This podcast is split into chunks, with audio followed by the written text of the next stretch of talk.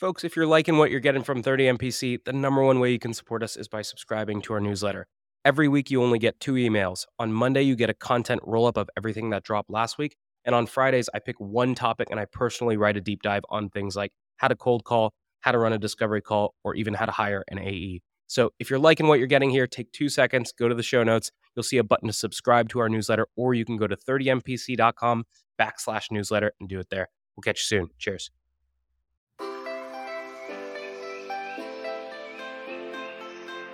Good morning, everybody, and welcome to another episode of 30 Minutes to President's Club. I'm your host, Nick Cegelski, and I'm joined by my wonderful co host, Armand Farrokh. And today we have Andrew Johnston, who is the head of sales at Superhuman. And this episode, this product, Superhuman, is the reason that Armand has started responding to my emails.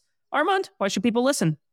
Well, if any tool can get me to respond to Nick, you know it's good. But in seriousness, guys, this is probably the single best episode we've ever had on product led growth, prospecting, sales process overall. Andrew goes through what to do when you see people using your product on an account, how you should reach out to those folks, how you should decide between land versus expand, and then how, once you land, how you can ultimately creep across the organization and get a wall to wall deal.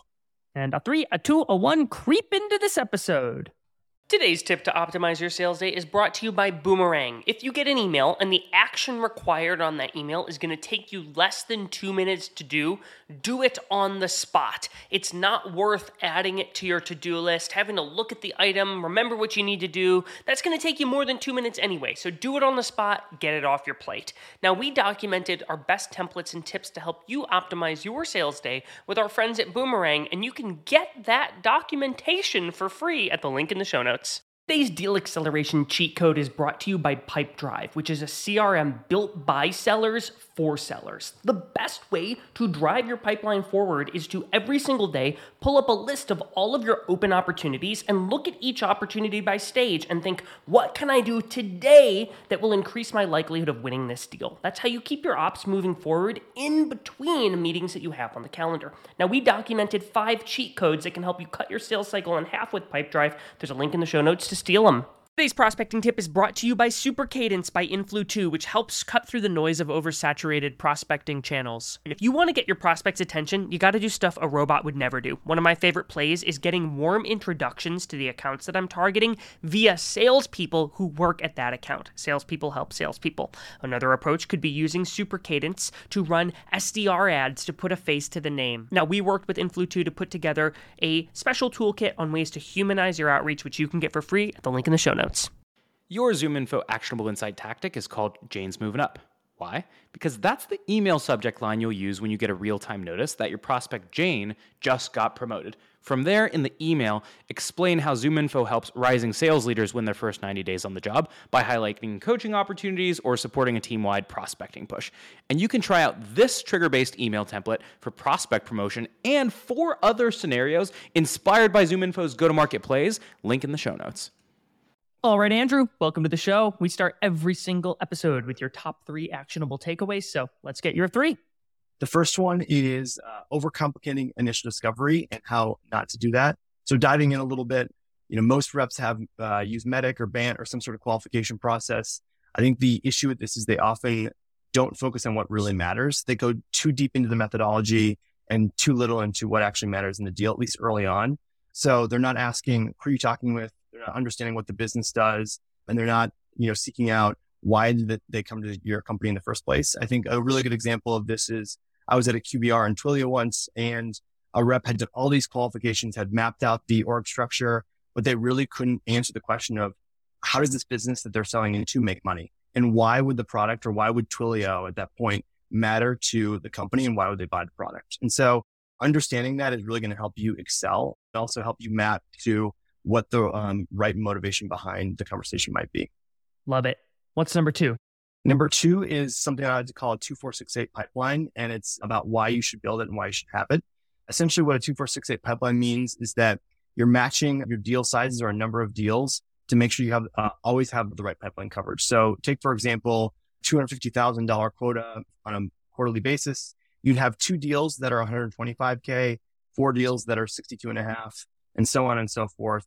Each of those numbers adds up in its own right to 250. So essentially you have three to four X pipeline coverage. The way that it works though is that in practice as a rep, you could close two deals at 125 to make your quota. You could close all four to make your quota, or you can close a combination of those deal cycles. But the great thing is that if, let's say your two banger deals fall out, you still have a four, six, and eight to close. And as you close these deals, you replace it with another deal. So quarter over quarter, month over month, you always have something to close or that you're working on at different types of velocity to enable you to feel really confident and to de-risk your uh, overall pipeline and overall um, quota attainment. Beautiful. Round us out, Andrew. What's number three? Last one, again, near and dear to my heart because I, I come from superhuman, and that is to follow up faster. So I think one thing that a lot of reps aren't doing well enough is that sure, as as they are doing their follow-ups post call, that matters, but you know, they're not leaning in as the customer is leaning in. And so our productivity tools don't help us do that today. And so one thing that I really want to highlight is how can you be not your own worst enemy? And so as a customer is leaning into responding and working with you, you're following in suit, responding very quickly. It can make you stand out, especially if you're in a competitive situation where maybe the customer is leaning in, they're evaluating two or three different solutions, you being one of them. If someone else is responding faster, being more proactive, being more attentive, they're going to get more attention from that end customer. Don't let your competition beat you out in that way. And so follow up faster, follow up on time and lean in and follow a suit the way that your customer's operating. So Andrew, it's been a minute since we've had someone who comes from like a true purebred PLG company, and Superhuman is absolutely that. So if you guys don't know what Superhuman does, fastest email client in the world. I love it. Let's say you pick up an account and you see there are three or four people on the account who actively use Superhuman. What do you do? Our typical motion is we're monitoring those signals. So we use a tool internally called POCUS, and POCUS gives us insight into what those companies' metrics are. So, for example, Armand, if you're using I can see how many emails you've sent, how many sessions you have. And we have different criteria for what we call engaged active users and then what we call super users. And so we identify first what level are they in, and then we might have a prescriptive approach to work with them. So let's say they're more mediocre, but the domain is really good. So for lack of better choice, it's apple.com and there's three users inside Apple. I might then go look at and say, how can we coach them? How can we earn the right to have a sales conversation? So we might bring resources or our CES and Delight team to help coach them up on how to get to that super engaged level, which then will give them a great experience. And hopefully that opens the door for a sales conversation. If let's say they're already super engaged, like let's say it's two or three sales users inside, again, great domain, we might use their activity and their success on Superhuman and probably their fanboyness or fangirlness of Superhuman to play into, okay, you've been super successful. What would it look like if we got your team on, on the product? And can you imagine a world where not just you are living this life, but the rest of your team is? And how much better are they going to interact with externally with customers or internally with other stakeholders? You said that the type of company that it is dictates the way that you're reaching out. And I'm wondering if you can tell me a little more about that. Yeah. So we're trying to always fit into our ICP, right? And look at not only what the buyer persona is. So are they someone who likely receives a lot of email, but also are they a company where they might benefit from Superhuman? We look for companies that like a B2B SaaS company, like my former employer, Twilio, where they're working externally with a lot of customers. They have a high volume of email and then following up faster, going to my last point, could enable them to be a better resource and use less tooling. So we look, really look at the domain. Like, is that domain the right type of company that we want to work with? Professional services is another one that works really well. High volume of email, high need to respond to customers, and then high importance. Obviously, they're they're working with these clients that um, typically have a, a lot of money that they're paying these these companies. This is super interesting. So let's say that you have two apple.coms, right? Someone made the carbon copy of Apple somehow. And one organization has people in engineering, sales, support all over the place, right? And then another has a bunch of people clustered in one department. Do you prefer to have it all clustered in one segment or do you prefer to have it peanut buttered across the org? It depends on where we're at, but I would likely go after the one where it's all in one department. And I'll tell you why, especially if it's in a department where it's customer facing, we know the impact. We'll look at that. We call it a pre post. We can look at their, their impact using superhuman with real metrics around how many emails are they sending from when they first onboarded to now? How much more responsive are they? But most importantly, you're probably saving time. We actually also capture that time savings. And so I could say your sales department, for example, is disaffective. And that could mean you're closing more deals. You're responding to customers faster, a number of different ways. When it's peanut butter spread across, it's a good way to consolidate the account. So one of our first motions that we do is we say, Hey, Nick, you're in IT. Armand, you're in customer success. And maybe there's four or five other people who are using the product. And what I might say is, all right, let's get you all on the same bill. Like, so we at least can get you on a team.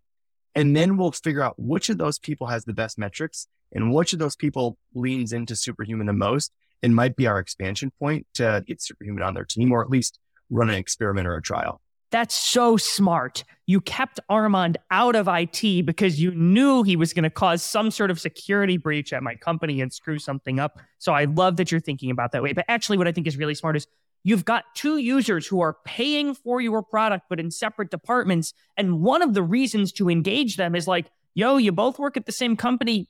Shouldn't we at least consolidate your billing? And that's an awesome way to engage them. So, Andrew, I'm curious. I, I personally use superhuman even before you guys sponsored us. And I can't imagine there's a deal where you can all of a sudden take 29,000 people who were using Gmail and all of a sudden everyone is using superhuman all at once. I can already see Nick being triggered because he was on Outlook until a year ago. All right. And so let's assume that you're starting at the top. You're starting with like a founder esque or maybe like a VP of sales, someone high who has control over one or a couple departments how do you chomp this thing up? Do you try to win like a small lot and then get a bigger lot? Do you do a pilot and then a bigger pilot? How do you like cut up into digestible pieces? I'm steal this phrase from Oliver Jay, calls it seed land and expand. He was the former CRO of Asana. He taught me. And it's this idea of like you seed the deal, right? You get a couple people on it, you get them consolidated on the same billing, could be in that department. And then you land it. So you land a larger uh, section. So it might be a single team, a single sales team, but not the whole org and then you expand it from there. So then it might be the entire sales organization, and then you're looking at expanding across departments. I have found that creates the best opportunity to show the metrics and show the ROI and create these impact moments over time versus I'm going to go sell you a 30,000 seat deal. Someone signs off on it and then you hit halfway through the contract and there's an adoption problem. And certainly we face that ourselves too, right? But I think as you can land and get really high adoption or really high activation, it lends itself to that expansion conversation that much more when you go ask somebody else. You say, Hey, your team's crushing it on superhuman. Can I have an intro to your VP of customer success? Let's see what we can do for their team. How do you coach your reps to think about that between not biting off more than they can chew, but also not being too passive and saying, well, let's just start with three people when it's selling to Apple? It's a good question. We do have a minimum threshold. So like we won't sign a team contract below 10 seats. So that enables like us to have a, a certain cutoff level, which is helpful. I also think about it, you know, in different motions or different segments. So enterprise, I want the logo. Like get what you can land on the organization because that matters and get someone who's really effective versus a faster velocity mid-market SMB deal. Land as many seats as you can, but don't push it, right? Get the land. When I think about that 2468, uh, the reps today, it's a superhuman have a hybrid motion. So we don't have the delineation between AMs and AEs just yet, which actually lends itself well because you can say your expansion deals often end up being your two and four deals because it's the deals that you prior closed, you're trying to really expand. And your eight deals might be your fast moving, I'm going to get a bunch of lands in that might expand one to two quarters out from now. And so it's kind of this constant iteration. So it works really well in the hybrid model. So I was advising a founder the other day who also has a PLG motion. And I think Superhuman is one of those things that really lends itself to like you trying it first. But with him, one of the things that we were struggling with is I would say half of the deals, you can push a prospect over the line without a pilot, right? Without actually getting them to try it. Everyone will ask though. And then the other half, it's like, if you don't give them that pilot, it's just, it doesn't feel real to them. They can't get their head around the adoption, and then you end up losing the deal, or you have to walk it back and come back to the pilot, and that just puts a bad taste in everyone's mouth. And so for you, let's say you get in front of someone. Are there situations where A, you're like, this deal can go all the way through without a pilot? Or B, you're like, the pilot is needed to slow this thing down. How do you decide between those two paths? I would say the deal where we're trying to go after like a 30,000 seat size of prize, you know, that might take several years. That's where a pilot's necessary, especially up front to land that first contract. Cause I found it enables us to as you might know, we onboard people individually or in small groups. And so we create this really great one to one onboarding experience. What I don't want to happen is for people not to miss that because we've found that if they don't activate on Superhuman or do certain sets of actions within the first five days of using it, it doesn't resonate and they're not going to continue using Superhuman. And so I would rather control that up front so that when we come time, like we might successively increase the pilot size so that once we come time to landing a large deal, the activation and adoption of the product is, is high, then it lends itself for whatever committee or whoever we're talking to to say, yes, I'm going to make the investment org wide or, or a good subset of org wide into superhuman. Are there things that you're doing before you start a pilot or a POC, like setting success criteria or setting up a shared Slack channel, et cetera? Are there things that you're doing with intention to make sure that the POC is going to go well and it actually turns into closed business or at least gives you the best chance of being able to do that? Shared Slack channels, one, we try to do that as much as we can, although, you know, it's always something that you have to make sure it doesn't get too unwieldy, especially as you get more and more folks internally and externally into it, giving product feedback, turning into a support channel. So we do do that. Success criteria for sure. A big one is like, what is the success metric that would give us the green light to go? Is that time in usage of product? Is that adoption of number of seats that we allocate? Is that activation of those seats? So we figure out what thing they care about the most. And then we try to coach them on what are the benchmarks that we see across other SaaS tools and then also, what are the benchmarks we see typically across superhuman users? So they can know like, okay, if I have Slack, I should expect this or some other tool. If I have superhuman, I might expect this. And this is what other people are using who are coming from maybe a Gmail background or an Outlook background.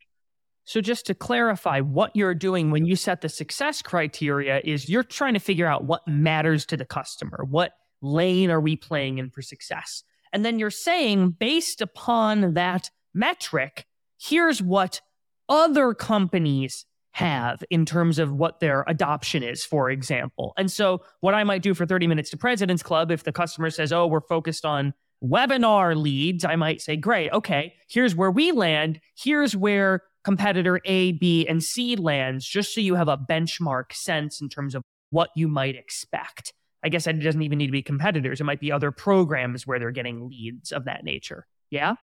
That's right. And one company might care about if we're, selling to a sales team, their productivity by rep. Very common theme in today's market. You know, what's happening with cost cutting. And productivity by rep for them might be is superhuman allowing each rep to respond to more emails or more customers, right? That's what it nets out to. Another company might say, Hey, I'm buying superhuman because everyone's stressed out and I want to see if they're getting to inbox zero. Is it making their lives happier? Very different metrics. We can measure both, but one is going to be very ROI focused one is focused on like, are they hitting inbox zero? Are they using superhuman a lot? Do they feel better? Like, do we run a survey or a satisfaction thing? And we, we give that back to them. So we can then orient around what the customer wants a lot better, knowing that success criteria going into it. The reason this is so important is the other day someone was like, yeah, you know, I just want to get them in the pilot so that the product, like the product's going to do the work. The product's got to sell them. And I'm like, the product cannot solve for the fact that oftentimes a prospect doesn't even know what they want to buy, right? Or they won't know without success criteria how they're going to justify this thing to their CFO. And so the worst case thing you can do by having good success criteria is you can make yourself realize that a pilot should never make sense in the first place because their expectations are massively unreasonable or they haven't even thought for two seconds around what it would take for them to buy right? So it allows you to slow down so you don't waste your own time. I think there's a really important factor of a lot of people think, do I make a pilot or a POC free? And I think it should always be paid. We used to do this thing at Scale AI. We called it a quick hit. So how can you get a quick validation point that would be free? But we're talking like a day or two. But if it was a pilot, anything longer than a week, you're paying for it. And the reason you, we, we did that, which is pretty obvious, is just that it creates an ownership on both sides of the coin of now I'm paying that and often I'm paying for it at list price. We charge our customers list price for pilots typically so that they feel like they can come to the table and that there's a risk on both sides, right? I'm now paying for maybe it's a hundred seats. Maybe it's a large potential opportunity. I'm paying a good chunk of change to try superhuman. I should be invested in what that success looks like and working with the superhuman team, just as our sales team and our product team should be delivering on what we have agreed upon in that success metric. How do you voice that over to the customer? Because I bet they show up and they're like, oh, I want to do a pilot of this thing, and they're expecting it to be free. And I have to imagine you have to explain it in a sort of delicate way, like, no, you need to write a check for this? I would say we try everything to scope it down. Certainly that comes up, and certainly we're not totally against it within the right understanding and scope. But I would say maybe they're saying, oh, I want to try it for 100 users or 50 users. And we try to push a pilot. I'll say, let's try it for 10, right? Let's try it for five. Let's get a, a quicker validation. Maybe we'll give that piece for free because it doesn't matter as much. And we'll show you what the promised land looks like versus you paying for an upfront. If that's the thing, like, let's just take that away. Clearly the cost and the number of seats is the problem here. Let's move into a different bucket one more question. So VP of sales comes in. They're like, let's do a pilot for my whole sales organization. You respond and say, no, let's do it for 10 people. Let's show what the promised land looks like. How do you decide who those 10 people in the 100 person sales org should be that are piloting it? It's a good question. It's one that I think we're constantly iterating on. I would say you either can pick two metrics. One is you pick the most, the highest volume email users and see like how more effective they come. One thing that we also can look at is who are the slowest responders? So like who is responding slowest to prospects inside Gmail, for example? And then can we have a bigger improvement with them using Superhuman? I like that metric or finding those users, like people who are handers and say, you know what, Nick, I'm terrible at email. I know that I don't get back to customers in two or three days. Give me Superhuman. Let's see if it makes me better. I actually think that tells the case better than someone who's like, I already try to operate towards inbox zero certainly the gains might be better, but you're not going to see this massive jump, which is, we want to tell that story, right? We want to say it makes everyone superhuman. Everyone should be using superhuman as a product. And if you're not, you're missing out on the equation of being like a best in class sales rep, for example. How, how long are you running a pilot for? They vary. So usually I would say it's about a month, but we've had some that run six months. Gotcha. So let's say you have a pilot that runs a month and then you still got like legal security, all these other things that financial approval, all these things. Are you parallel processing some of the vendor review process? Are you trying to get that stuff done beforehand so you're not like done with the pilot and then you have to do three months of vendor diligence and whatnot? How do you manage all of the other stuff in addition to the pilot that is required to get a signature on paper? I always coach reps. I think my favorite D is decision process in MEDDIC because I think there's so much that can go wrong and we've all been there, sales rep, sales manager, CRO, where the best deal of the quarter has fallen through three days before. And now it's pushing to the following quarter. And I think that a lot of times comes down to, not always, but comes down to, did you get ahead of the decision process and the decision criteria? And do you know all the different steps? And so I think it's really important. We try to do it as in, in parallel as possible, especially in a longer pilot where there's going to be a much larger engagement. We want to get ahead of what are the compliance risks? Are we running through any product gaps that we need to have before GA launch? Are you working with our lawyer? Are we going through the contracts that's pre-negotiated? I want to get to the end of the pilot. And my goal is to say, or the company to say, green light, let's go on, on superhuman or whatever product you're selling. And that at that point, it only takes two or three days to get the deal closed. Like you've mapped everything. They say red light or yellow light. Okay. That usually should then be associated to the actual pilot. What did we not solve for? Or what did we miss the mark on? it shouldn't be because of like a paper process issue that you ran into because you just were lazy and didn't do it. I think that's what it comes down to. So good. Last thing before we jump magic moments. Nick and I were actually just talking about this in the context of 30 Minutes to President's Club sponsorships, where we want people when they get live to have everything from their content to go live, to have their guest on the show, to do the webinar with them. And we want to plan those things early so that they feel the benefits right after they sign the contract. And so oftentimes there's this rush when we sign a customer to get them live. For you, can you talk about what are those magic moments that you're planning and how are you orchestrating this over the month of a pilot? The biggest one for a pilot that we do is we have this delight team. Delight is actually a core value, like create delight at Superhuman is a core value. And one thing that we found that I think Superhuman was one of the early pioneers in is the onboarding experience, which we will do one to one. We have now done more like one to many groups because as Superhuman scaled, it's harder to do that. But we create a very like VIP personal experience and we open that up. These people are very well trained and they take you through and they say, let me like be your email coach. And you're like, I didn't know I needed an email coach. And it creates this really amazing thing of people who are sitting there with 10,000 emails. They've got the little icon on their phone or on their computer. It's like 10,000 unread and they go to zero and they get to zero in 30 minutes with this email coach. It is a very elated experience. So that's one thing. It's like get them to see the power of the product up front, you know, within the first five days of onboarding. There are certainly also things in the product that help with that, but focusing on the sales motions here. The second one is we try to do ch- weekly check-ins and those weekly check-ins are, could be something, a coaching session about a new feature. Like maybe it's with the sales team. We're making sure they really understand how the product works. We try to understand like gaps. We can monitor usage. Like we see that you're triaging emails, but you're not sending emails. Like we, we try to take a metrics driven approach to really tailor that experience towards the customer so that they feel like we see them and also we're hearing them whenever we talk to them. So that's really important.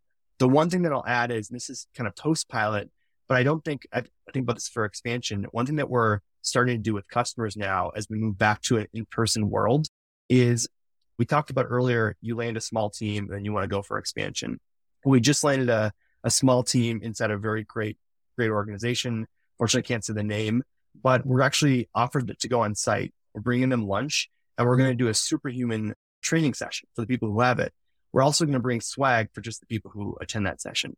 And it's going to be custom swag for that. And so like people are going to see superhuman all over. We're inviting people to come in. And so we're almost creating the viral loop as an in-person viral in addition to what the product has. So, you know, it's just sent from superhuman on the bottom of the email. And so we do those certain things like that, but we're trying to create this delightful experience, both in person, virtual, and then every time we interact with the customer.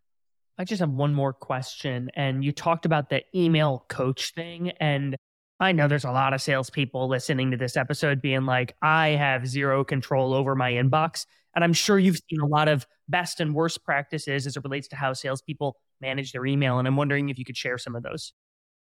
I'm going to go with the superhuman methodology because that's what I believe in. That's what I, I now feel strongly about.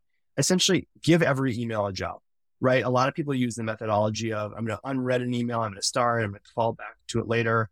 What happens is you just clutter your inbox and you're like, what in the hell do I have to do now? Like you get to the end of your day, like I had 15 calls or whatever how many calls. Who do I follow up with first? What do I respond to? Whenever you have 15 minutes, you should be triaging or whenever you have time. And what I mean by that is it's you're either marking done, you're reminding it for later, or you're responding to it now. And the way that we view it at Superhuman is like, if you can respond to that email in less than five minutes, get it out of the way. If it's going to take later, it's just something for your knowledge, mark it done. And then if you need to spend more time with it, remind it at a time, set aside a block, an hour at the end of your day for those emails that may take more crafting. And what that will enable you to do is you clear your inbox and then everything resurfaces. Again, this is a superhuman feature later during that hour. And then you can prioritize at that point in time and go through them. But it creates like this wellness of I'm not missing anything. And everything that I need to respond to is either scheduled, done, or I don't care about it and it's out of my way and it's not cluttering my brain. Boom. I love it. Andrew, thank you for joining us got to move to the final question because we're running out of time. And the final question is this We've talked about great things salespeople should be doing. Now I got to ask you about a shouldn't. And so the last question is what is one bad habit that you see a lot of salespeople exhibiting that you think they need to break because it hurts them more than it helps? It might be an obvious one. Reiterating is over talking on anything. And I think one thing that I've learned from other leaders, from other really great reps, is their ability to listen and speak last on a call and then also not be afraid to ask a tough question based on what they've mm. heard. And it's only that you, when you listen intently and are the last to speak, can you really drive a question home that has enough insight and enough power that the customer's like, wow, I, have never thought about that. If you want to dive into it, there's a great podcast with Peter Reinhardt, who, who built Segment, which was acquired by Twilio. And he talks about the first time he was in a room and he brought in his first enterprise rep and they had to push to get a larger deal size and he was afraid to do it. And this enterprise rep was deeply concerned ask all these seemingly dumb questions, but really understood the customer. So listen, ask questions intently. I think a lot of people are just getting so gun heavy of like trying to jump on what they want to get to. They're, they too many agendas set. They're not leaning back enough. Love it. Andrew, thank you for joining us. Everybody stick around for a 60 second recap coming up soon. Today's show is brought to you by Exactly Forecasting, which is a flexible sales forecasting solution that uses AI and data to help you call an accurate sales forecast. Gartner says over half of sales leaders don't have high confidence in their forecast. One way we recommend to improve your forecast is to align as a team on explicit attributes that must be true in order to deem a deal forecastable. That way, your forecast will get clearer and the team will know where to focus efforts. We put together a forecasting 101 guide with our friends at Exactly. Get it for free in the show notes.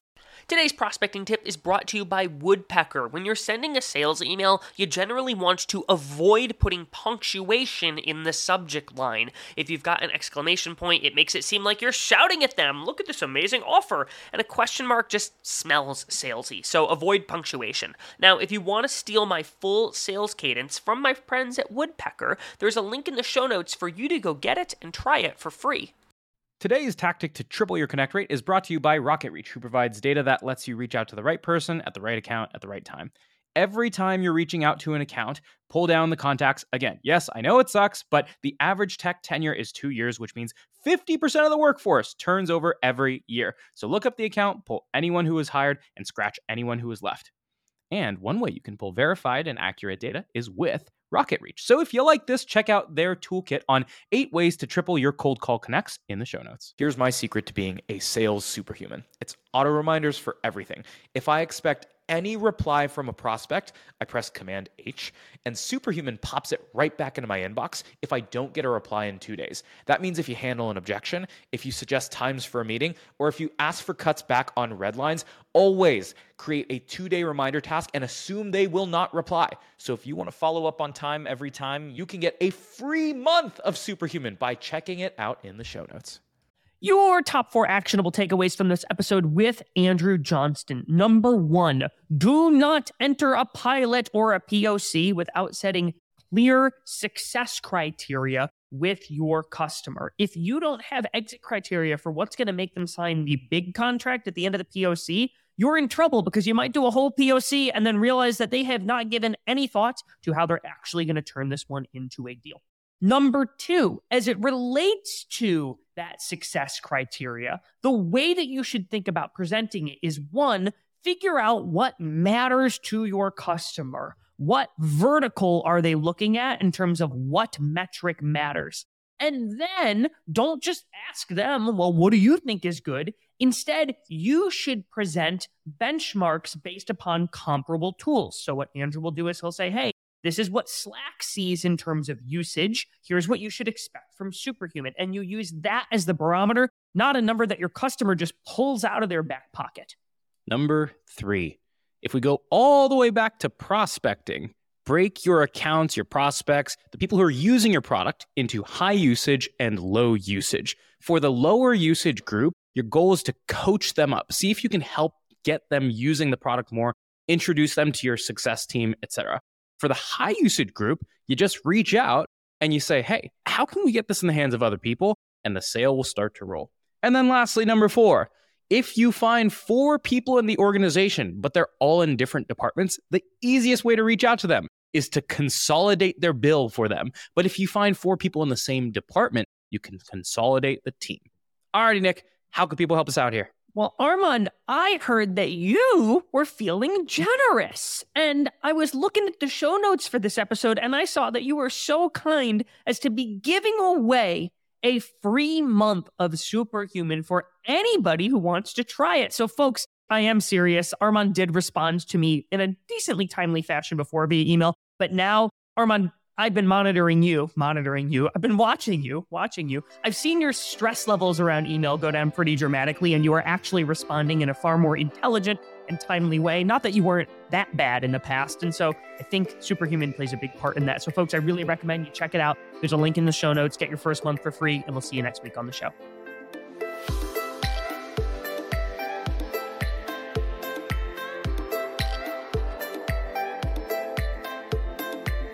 Today's prospecting tip is brought to you by Super Cadence by Influ2, which helps cut through the noise of oversaturated prospecting channels. If you want to get your prospects' attention, you got to do stuff a robot would never do. One of my favorite plays is getting warm introductions to the accounts that I'm targeting via salespeople who work at that account. Salespeople help salespeople. Another approach could be using Super Cadence to run SDR ads to put a face to the name. Now, we worked with Influ2 to put together a special toolkit on ways to humanize your outreach, which you can get for free at the link in the show notes. Today's show is brought to you by Xactly Forecasting, which is a flexible sales forecasting solution that uses AI and data to help you call an accurate sales forecast. Gartner says over half of sales leaders don't have high confidence in their forecast. One way we recommend to improve your forecast is to align as a team on explicit attributes that must be true in order to deem a deal forecastable. That way, your forecast will get clearer and the team will know where to focus efforts. We put together a forecasting 101 guide with our friends at Xactly. Get it for free in the show notes.